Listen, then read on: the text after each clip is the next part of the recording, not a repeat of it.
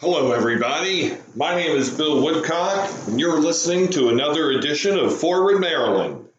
Today is Saturday, November 23rd. Here's what's happening. First off, I'd like to give a little bit of a shameless plug. Um, people who are longtime listeners and readers of my uh, online presence know that I'm on the board of a uh, wonderful nonprofit organization in Columbia that does a lot to uh, create and bring arts opportunities to uh, the diverse Howard County community and its uh, surrounding environs. And that uh, the board is called the Inner Arbor Trust. Uh, and we manage Merriweather Park at Symphony Woods. And for those of you who don't know, uh, this is the these are the woods of about 50 acres surrounding Merriweather Post Pavilion. And uh, we manage and uh, operate the Chrysalis Amphitheater in Symphony Woods. And we have many wonderful future plans, long term plans in store uh, which um, you know, which hopefully will come to pass in the coming years.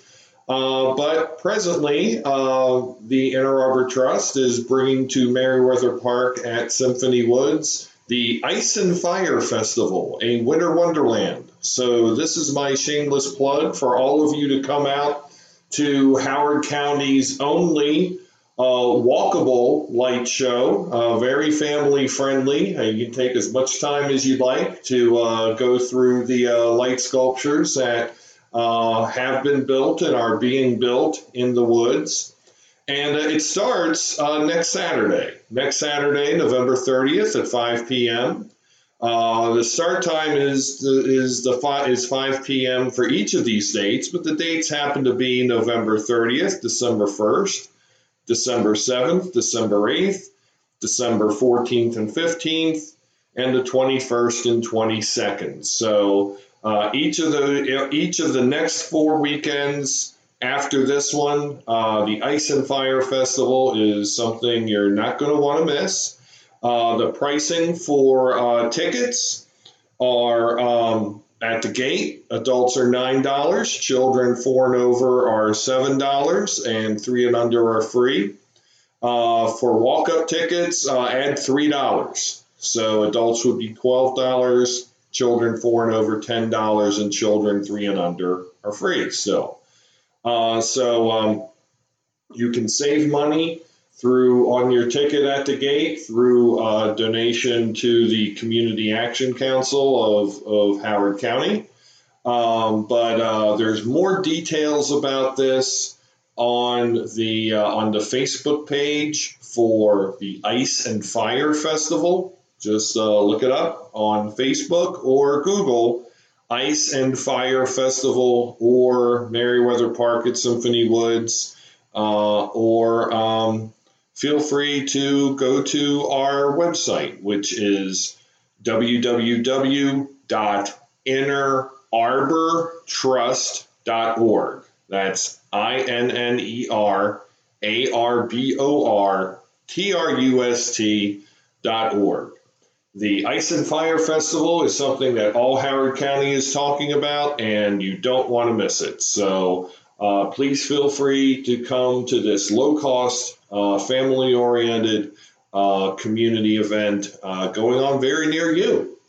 All right, so several things I have to talk about today. Uh, three big things, or really four big things. And then um, at the end, we're going to provide a schedule update because with the holiday week, uh, that provides opportunity for me to bring much more to you and dig into greater detail than typically we do in these podcasts, uh, which are pretty detailed. Uh, so here's what's going on in the community. Uh, the Howard County Public School System has passed its redistricting plan.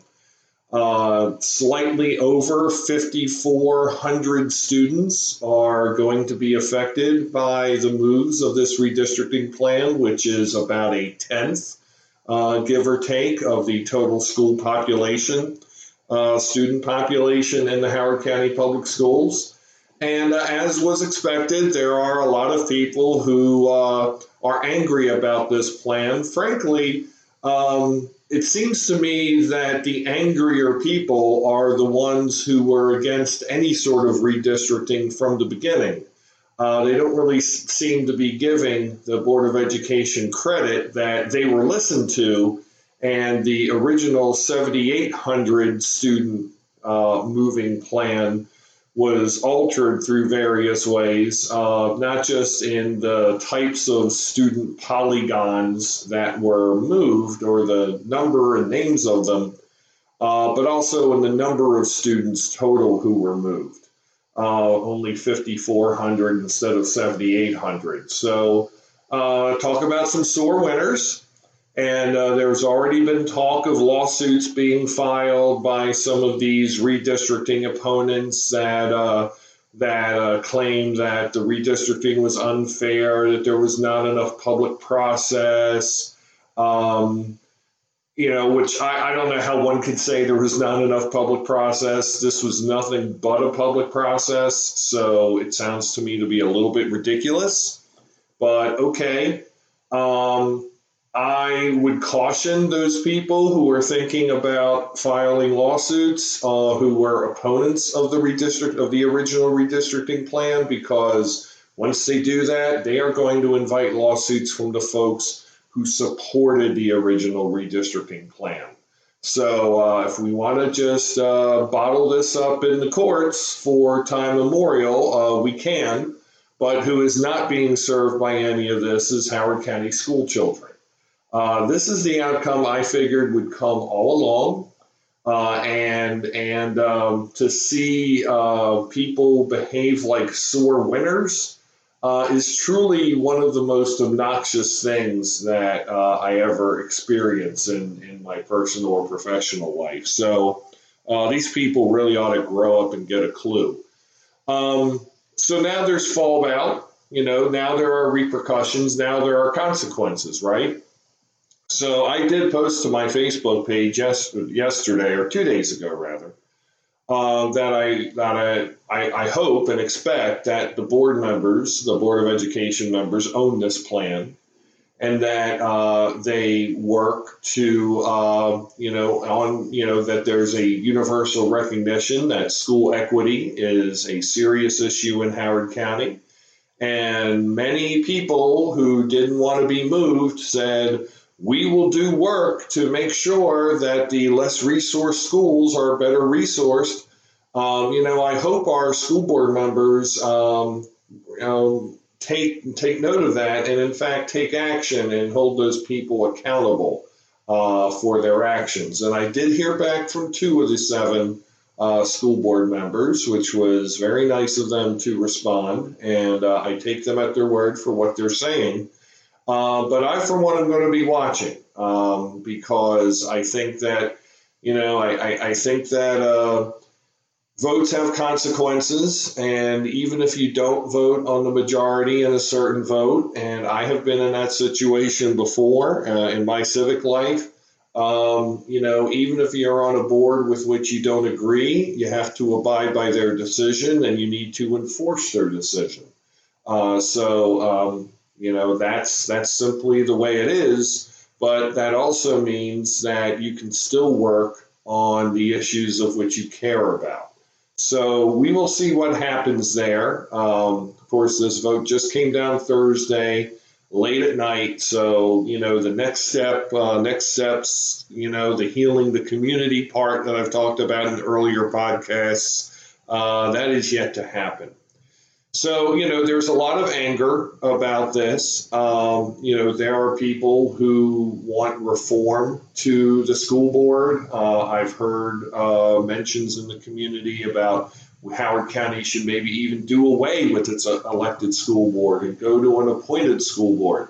Uh, I think that's a bad idea that doesn't really make a lot of sense to me. Uh, when other jurisdictions like Baltimore County and Anne Arundel County are now finally just going to uh, elected or at least partially elected school boards. And when we just uh, voted in Howard County to make our school board elections more local and have the uh, members elected at large and also by council district, uh, I think to go backwards to that would be a very bad step. And I would also say be careful what you wish for. Uh, because uh, one day there's going to be a county executive who has a radically different ideology than you do. And uh, they are going to stack that deck with school board members who agree with them. And then they are going to saddle the next county administration uh, with with that. And that would with with a, a, school board that doesn't agree with him or her. Uh, and and that doing so, I think, furthermore, um, you know, I've I've frequent, I have said before that the uh, the board of education is a de facto third branch of government in Howard County. You have the county executive, you have the county council. Of course, we do not have a county-based uh, court. Uh, you know, the courts are all you know state of Maryland organizations. But uh, the school board, the Department of Education, um, is a de facto third branch of government. Um, you know, they're not a check and balance on the other two branches, except they are kinda, uh, not really directly, but in the way that uh, they have influence and exert influence um, on the county council and the way the county council influences them. And the same thing goes with the county executive and their office. Um, it kind of is. And I would, uh, you know, having an appointed school board would be kind of like stacking the Supreme Court or the Maryland Court of Appeals, in my opinion. Uh, this would not be something that uh, it would not be something that I think we'd want. Uh, I understand the sentiment and I understand the the feelings after this redistricting kerfuffle, but I, I don't think that's the solution. So uh, that's how I feel there. Uh, on a couple more issues, the seventh district congressional seventh congressional district special election field is set, and whoa, it's a big one. Uh, it's about 30 candidates. Um, and uh, two of whom I would like to point out who have uh, filed late. And there's a number of interesting names in here Maya Rockeymoore Cummings, uh, uh Senator, uh, Senator Jill Carter, Delegate Talmadge Branch. Um, but two other names that stick out on the Democrat, Kweisi Mfume. Two other names that stick out are State Delegate Terri Hill from Howard County. Um, you know, I personally know Dr. Hill. Um, she is a terrific uh, state delegate for the West Columbia, Elkridge, Ellicott City, uh, Catonsville, Arbutus area. Um, and, um, you know, I, I, um, I think she could be a formidable candidate. She's the only Howard County Democrat in the race. Delegate Vanessa Atterbeary and County Executive Ball issued statements that they were not interested in the seat. Um, but um, Delegate Hill could be a very formidable candidate. Uh, she will rack up a lot of votes in West Columbia uh, and throughout her district that overlap with the seventh. And, um, you know, in, a, in, an election where maybe 20% of the primary vote wins, um, you know, she could almost get there uh, with Howard County alone. And of course, she'll pick up smatterings from elsewhere. Um, so um, don't rule her out as being one of the top contenders for this seat. The other candidate who should not be a top contender for any seat, and in fact should not even be uh, running for reelection to his own seat in the Maryland House of Delegates, is Dr. Jay Jalisi from Baltimore County. Uh, this is an individual who's recently had uh, complaints filed against him by his staff uh, for being uh, very verbally and emotionally abusive towards his staff. Um, you know, uh, by all intents and purposes, and by everything I hear, not a good guy.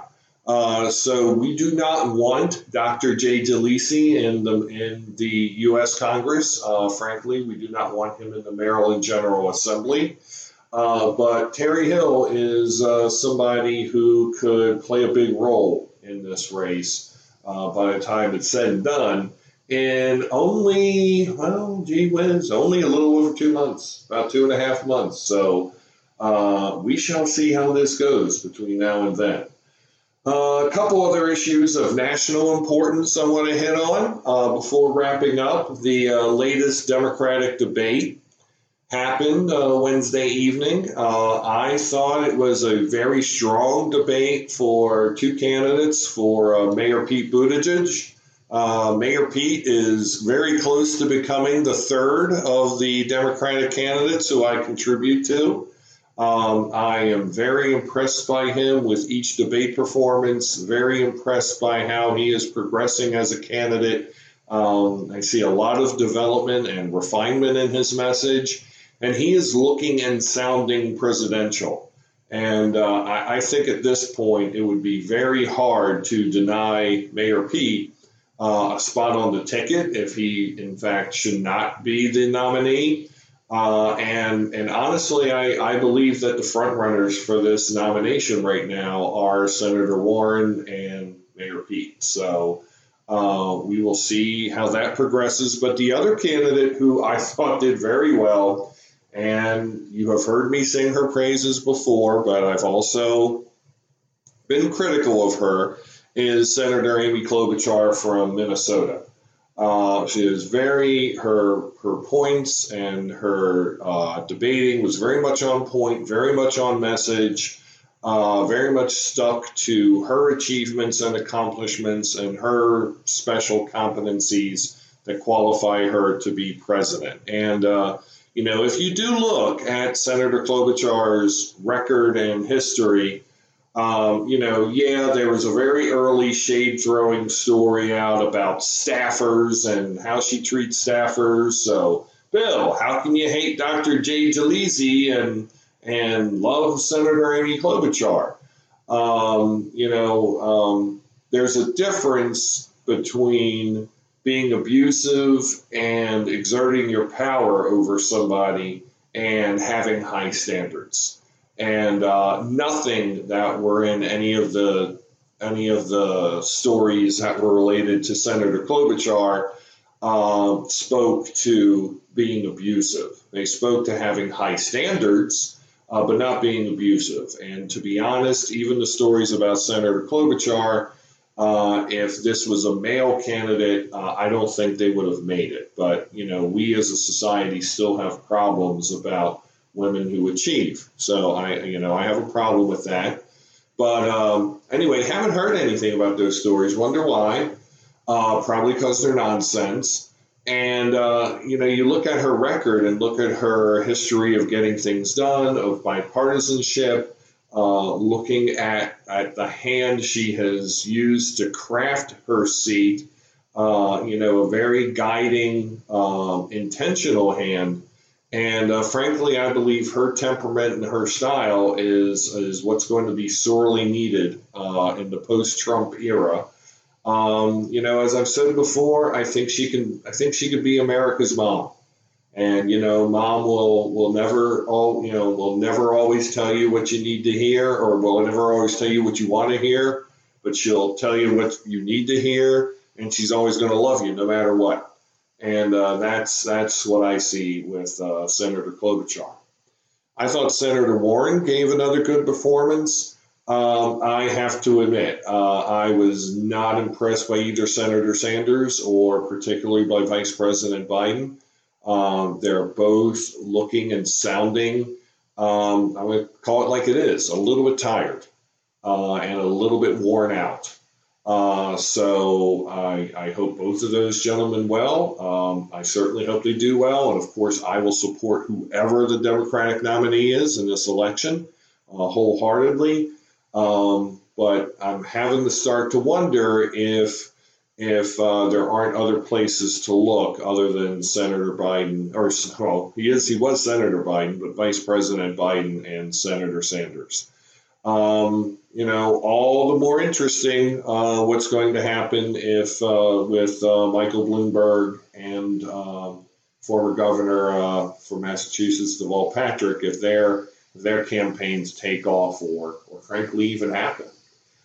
And uh, I could not let this uh, this um, podcast go by without at least talking a little bit about the about the the impeachment uh, hearings. The last of the televised impeachment hearings uh, were on TV last week, and wow, um, there was a lot there. Uh, most of it was a repetition of what we already knew, but there were some new developments and some, um, uh, how should I say, uh, validations of earlier findings, which came in most interesting ways. So um, we're going to, you know, um, the it looks like the uh, work has now gone back to the House of Representatives. Uh, it looks like they are going to do their work of crafting articles of impeachment, which the, the Intelligence Committee will, will vote on uh, to refer to the entire House. And then uh, the House will vote on articles of impeachment sometime in December. And then uh, the Senate will hold a trial in January. So this is uh, this is history, folks. Uh, this is only the fourth time in American history uh, third time, though, in the last 50 years that this has happened. And, um, you know, for the president to say, uh, you know, on Friday on Fox and Friends, bring it on. You know, I welcome a trial. Um, yeah, that's just Trump's uh, litigious nature. Uh, of course, he loves a legal fight, uh, but he shouldn't want this fight. Uh, and and you know the American people are a little bit reeling by this now. Uh, I think that there's a sense of confusion about what is this all about. Uh, how is this different from the Mueller investigation? This, that, and the other. Uh, and I think Democrats are going to have to sort that out, but they have the upcoming um, debate over the articles of impeachment and, of course, the Senate trial to sort it out and clarify it. Uh, and, and frankly, won't it be a terrific asset to have these senators, uh, Klobuchar, Harris, Booker, um, Warren, uh, uh Michael Bennet, uh, who are running for president? Uh, won't it be good to have Sanders? Um, won't it be good to have them on the floor of the Senate? uh, stating that case and arguing that case. Um, you know, Senator Harris claimed that she's there to prosecute prosecute the case against Donald Trump. Sounds like she's going to have her opportunity.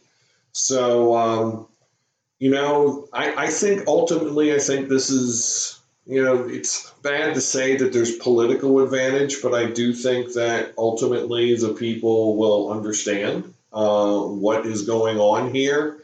And I'm not sure, and it probably won't hurt the uh, the uh, the very angry uh, thirty percent of the electorate who loves Trump no matter what. Um, but I do think it's going to cut into that base, and I think that those sentiments you see in swing states where they're generally more against impeachment than for it, I do think that's going to I do think that's going to change.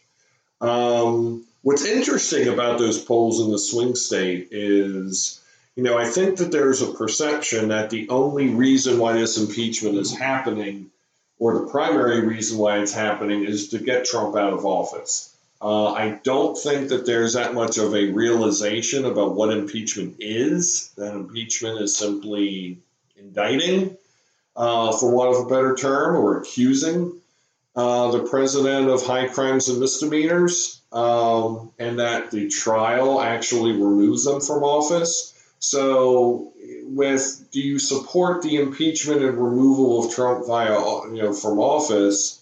Um, is one question. Uh, do you support the removal of Trump via the ballot box? Is another question. And on that later score, uh, people do seem pretty much in favor of that, even in the swing states, except for Wisconsin, uh, which is the most conservative leaning of the swing states. So you know, or of, of at least those states that uh, Trump broke through the blue wall last time. I'm not sure you can count Wisconsin, or for that matter, Florida, uh, in a blue wall at all. But uh, more to come on that. I've been meaning to read up on politics from Wisconsin to see how how it went from one of the most liberal states in the nation to being one of the more conservative ones now. Uh, I think there are lessons to be learned here in Maryland. Anyway, uh, lots of thoughts on that, obviously. Uh, more on those as the week progresses. And as to the week, that brings me to my last issue item for the day the schedule of this fine podcast production. Uh, we are going to be bringing to you uh, no fewer than five episodes of Forward Maryland over eight days, uh, beginning today.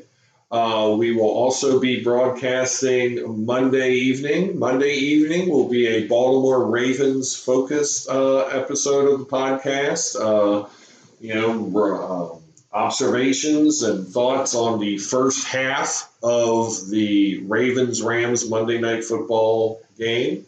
So uh, be prepared to bring your uh, be prepared to put on your eye black and on halftime, you know, wear your purple. You know, if you got a purple helmet, go out there and, and, and get it on. And um, and that was harkening back to a very famous post in the Howard County Times that will go nameless. Uh, and we'll have stuff to talk about. So uh, that will be Monday's episode. On Monday, on Wednesday's episode, we'll be coming to you Wednesday night as everybody's leaving for the holiday. And uh, we're going to be talking a little Thanksgiving, uh, a little Black Friday. Uh, so, uh, and a little bit about this new Thanksgiving tradition of going out and shopping. On Friday, uh, the, we're going to be talking a lot about what's going on with the Baltimore Sun. Uh, there is new ownership coming in place in the Sun, and it doesn't necessarily seem to be a good thing. Uh, and then on, on then on Sunday evening, it's going to be a uh, recap of the week's news and events and all the wacky goings on that are happening in Maryland, the United States, and the world. So uh, five big episodes for you, a veritable potpourri of topics. So uh, there, there, there are going to be podcasts that you're not going to want to miss. Uh, but tonight's episode, or today's episode, has now come to an end. I hope you have enjoyed yourself this fine Saturday.